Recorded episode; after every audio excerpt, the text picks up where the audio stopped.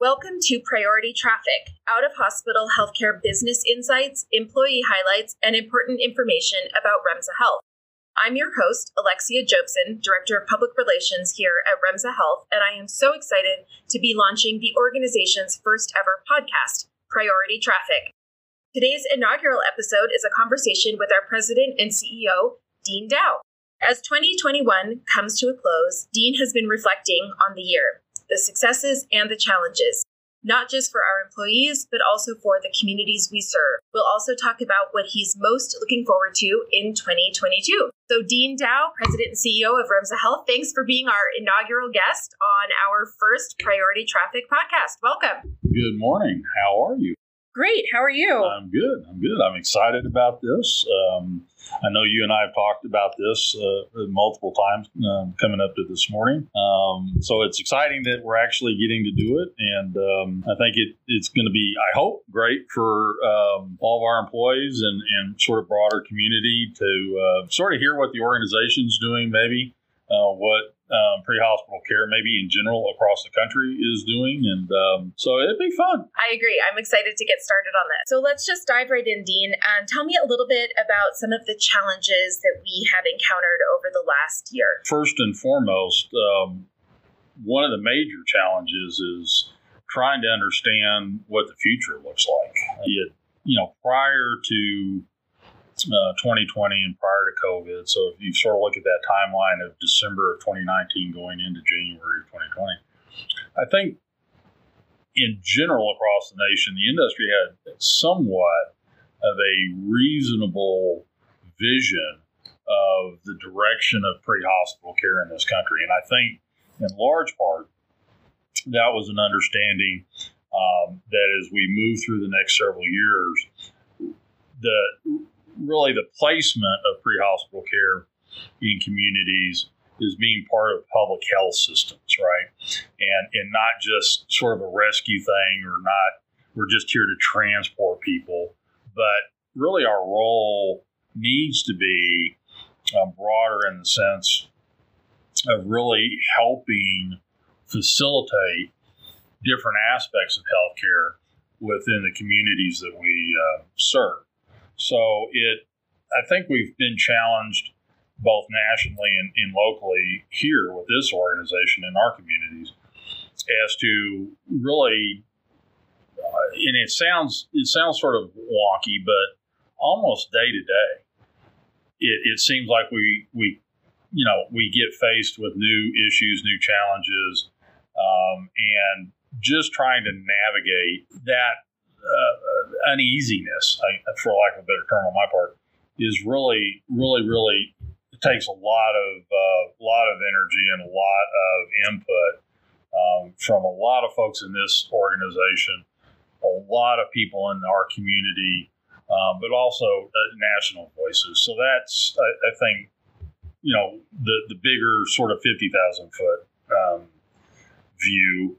Um, I think when I really look at the organization itself, when I look at REMSA and, and, and CareFlight as sort of our core organization, um, the, the challenge has been making sure as best we can that everybody that's part of this organization is cared for and, and we're you know we're doing our best to to protect you um, from the different strains of the virus that are here. Um, we're trying to keep up best we can with you know not, not only state and local um, guidelines, but you know the national guidelines, um, and and continuing to try and place all of you in a position that the system is secure, your, your organization secure, and that this can be a good place for people to to work and and practice um, their profession, um, and that you know, again, like I tell folks a lot of the time that that you know we've been here for 35 years, CareFlight's been here for 40, and that we're trying to do the things even in all of this um, indecision and craziness that's going on in the country the last couple of years that we're still trying to do the things that assure that the organization's still going to be here, you know, 30 years from now. Right, right. You know, I think back to um, some of the specific challenges we've had, and, and as you said, not just at Remsa Health, but certainly across the out of hospital industry throughout the country, but things like recruitment and retention, you know, especially as we have seen burnout and, and competition increase so significantly over the last two years we have had some employees that were impacted by some of the, the wildfires. So when you talk about caring for our employees, that's a real that's a real continuum. That's a broad spectrum of ways that you, as the CEO and, and the rest of the leadership team, are really trying to care for our employees. Maybe you can talk a little bit more about that. Well, uh, you, you, touched on a, a one item that obviously occurred this last year, and that's the amount of um, wildland fires and, and, forest fires that, that this area has um, been put through. And um, that did directly, it affected the overall organization because obviously we deployed um, folks to support the firefighting activity, which I think is um, wonderful for the organization to be able to do. And but it also affected the organization in you know from a very personal level because we had employees lose their homes. Um, and um, it, you know, for the all the folks that work for this organization up in Plumas, um, that was just devastating. I mean, even even for those employees that didn't lose their homes, to have your coworker, you know, literally watch their home burn to the ground, um, is just you, you don't. There's not an answer for that, and um, as a lot of people know, um, several of our folks had that happen. Uh, we lost our ambulance station in Greenville, um, which was a you know a, a joint you know situation between us and, and the, the um, hospital district, and um, so that that's a unique situation. Doesn't happen every year. Hopefully, um, it, we won't see that happen again. but if you if you place that in the consciousness um, alongside of COVID and the Delta variant and the effects of to our employees, um, with that, I mean, there again is we've had a lot of folks get sick.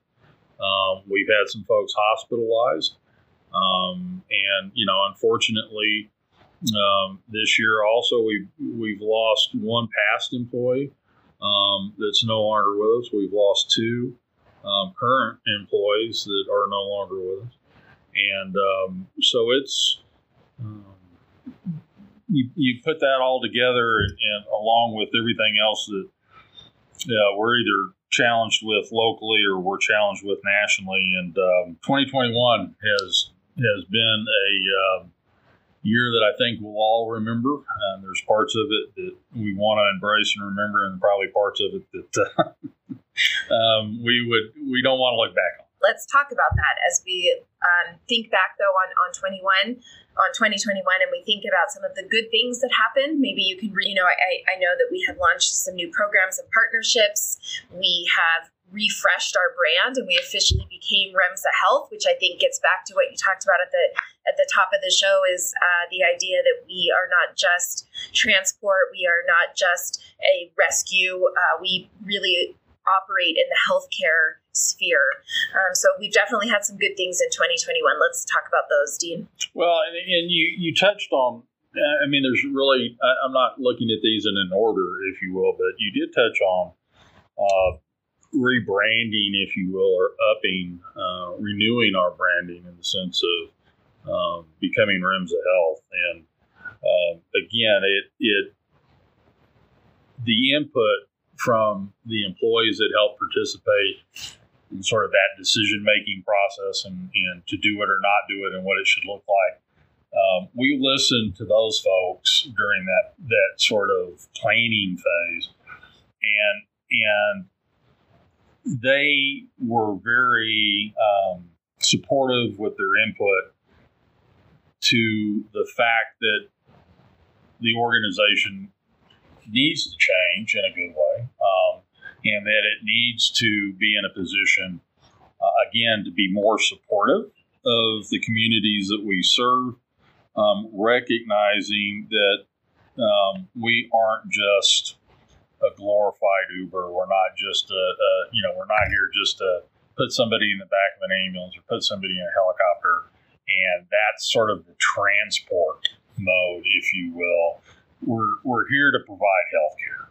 And um, with that, yes, that, that challenges us to not only continue to do those necessary um, um, transports, if you will, on the ground side and on the air medical side, but also um, do the best we can do when it comes to patient guidance, population health, um, you know, adopting um, technologies and things like telehealth and telemedicine, expanding the function of the nurse helpline, uh, because there's, I, I think whether you're you're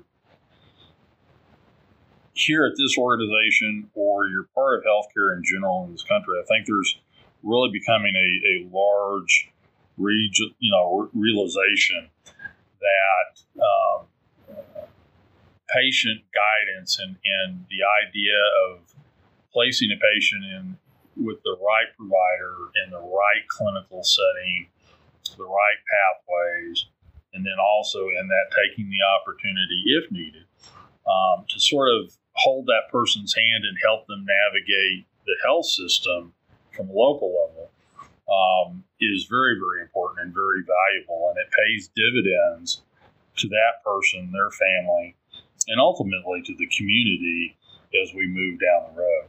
The idea of, of just you call 911 and you know we're going to send 15 people out we're just going to put you in the ambulance we're just going to take you to ED because that's what we've done for four years, is a, a pretty um, old thought process. And um, um, hopefully, the ability of the organization and all of the employees in the organization to be supportive of the change and supportive of that we are able to do more broad patient care and, and if you will, patient handholding um, I think is, is valuable, and it's it speaks, I think, to the the professionalism of all the employees here. I think it speaks to what they got into healthcare to do, which is take care of somebody. And um, I know whether it's the clinical side of the organization or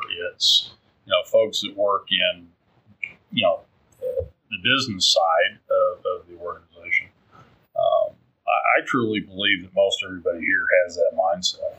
I couldn't agree more, Dean. I, I think about um, when we talk about the pandemic and how we said that as emergency medical services, we were really at the tip of the spear in that way. And I, I feel a great sense of pride in being um, part of that as well. And my my job is behind a desk. My job is to communicate with people and open up conversations and build relationships. But knowing that it's supporting work so that uh, our healthcare providers can go into the community and care for the patients and people that they see there makes me proud to come to work every day. And I suspect that's the same on our education department, our fleet management, our logistics techs, our mechanics, you know, up and down the organizational chart. If you can talk now I think a little bit more about um, as we used this opportunity to recognize the importance of EMS and mobile healthcare in in the communities that we serve for things like vaccination or in-home testing, um, and how REMSA has contributed to that over the last year and a half or so. Uh, that would be great. I think it would be interesting to hear some of those insights. Yeah, it. it um, I also want to add one one thing to, to everybody that hopefully is listening um, going back for a minute to sort of the challenges. Um, for me, um, I've been extremely um, honored and, and, proud of how everyone in this organization has moved through the last, definitely out last year, but obviously the last two years with COVID. And um, we've all experienced um, an increase in, in what, you know, workload, no matter what what chair you sit in, so to speak, in the organization. Um, obviously, the the uh, utilization of CareFlight, the utilization of the, the ground side um, has hit record highs. Um, and everybody has, you know, sort of, I think, embraced the one for all and all for one philosophy. And, you know, each department has, has supported the other departments. And um, um there's been times, um, obviously, that just like any family, um, you know, there's been a little headbutting here and there. man, that's okay. but at the end of the day, everybody's pulled together um, it, you know, under sort of that, I think, common good of taking care of somebody. And, and that's something everybody really and truly needs to, I think, be proud of and embrace is, is that collective direction. It, you know, we've done the vaccine programs not only for the, the, the organization, um, but for families. We've done them for the general public, if you will, in the communities that we serve uh, the testing programs that we've done. Um, and it, um, I hope, represents to um, our communities and, and, citizens of our communities and, frankly, the electeds of our communities that, again, um, this organization um, has the ability to be very nimble and, and um, change, if you will, um, very, very quickly to meet the needs of the communities that we serve. Um, and that hopefully will continue to be that way. Hopefully, we'll continue to find the abilities to be nimble and uh, respond to, to different and new challenges as we go on because clearly, um, you know, that's not going to stop. Um, we will we'll need to continue the mindset, I think, of an organization of uh, being able to embrace those challenges and change and, um, you know, work through them as best we can for the best of not only the organization, but also the communities that we serve. Well, that's a great segue. So tell us about, as we look to the future, what are you excited about for 2022? Um, that 2021 is coming to an end. um, I, I, you know, I all jokes aside, it um, we as an organization we're we're going to continue to see challenges, obviously in 2022. I mean, one of those things is, um, you know, we're we're all dealing with inflation in this country, uh, and the organization is no different. Um, so, um, for example, our health care coverage is going up by five hundred thousand dollars this coming year Our general liability, sort of workman's comp, those kind of components of insurance um, are also going up this year by uh, about $250,000. So collectively, we're looking at around $800,000, an increase that we didn't uh, have in, 2021. And uh, the healthcare costs, we're not uh, going to pass on to the employees. We're going to find ways of of coping with that, if you will, um, within the organization, um, and not pass the, those those stresses over to the employees. But I think um, the one silver lining of COVID in our community is that it's really strengthened the position of this organization with the, the three health systems, really four health systems, uh, inclusive of the VA that we primarily serve. Um, again, I think it, from the CareFlight perspective, in the rural um, segments that we serve, again, there's been a very strengthening of those relationships and an understanding um, of what the organization can do. And um, those are good things because people, I spend a, a, a lot of my time um, meeting with with decision makers and getting discussions going about what the future is and how we fit into the future. And um, uh, I think by and large, everybody is reaching agreement the organization is important, it's valued, it, it needs to continue, um, and it needs to uh, be allowed um, to uh, broaden its scope, to grow, um, to do different things, um, and and um, uh, move in different directions. Again, at the end of the day, sort of um, providing additional value to communities we serve. And so it's, I think that part of it's massively uh, exciting. And, you know, there's some things behind that that we have to uh, work through, you know, how, how different programs are going to get funded, et cetera, et cetera, et cetera. Um, but just having the opportunity to have those discussions and, and be part of those discussions and a recognition that all of you can do this. All of you provide the expertise and the clinical abilities for the organization to, to bring those enhancements forward. Um, that's massively important, you know. And and um, um, again, if there's anything I would say is good of COVID, it's that that, that a lot of people recognized that we are not just an ambulance company. So, as we wrap up today, um, is there anything that you would like to share with directly with our employees as we close out the year and final reflections for 2021 and predictions or excitement for 2022? First and foremost, um, every single one of you are important, and uh, every single one of you make up the organization and uh, to do, you know, the best we can do, all of us are for the organization and, and continuing to try to move the organization forward. Um, you know, change is here. Um, so the old saying, if you if you know you don't like change, you're in trouble. Um, get comfortable, and um, so you know, be patient, bear with us. I would invite people that you know, if if you if you want to talk, come into the building. I mean, the door's open. Uh, I, I, you know, uh, the, the badges work on this building just as well as they work on the 400 building or the 450 building, uh, because that's what we're here for.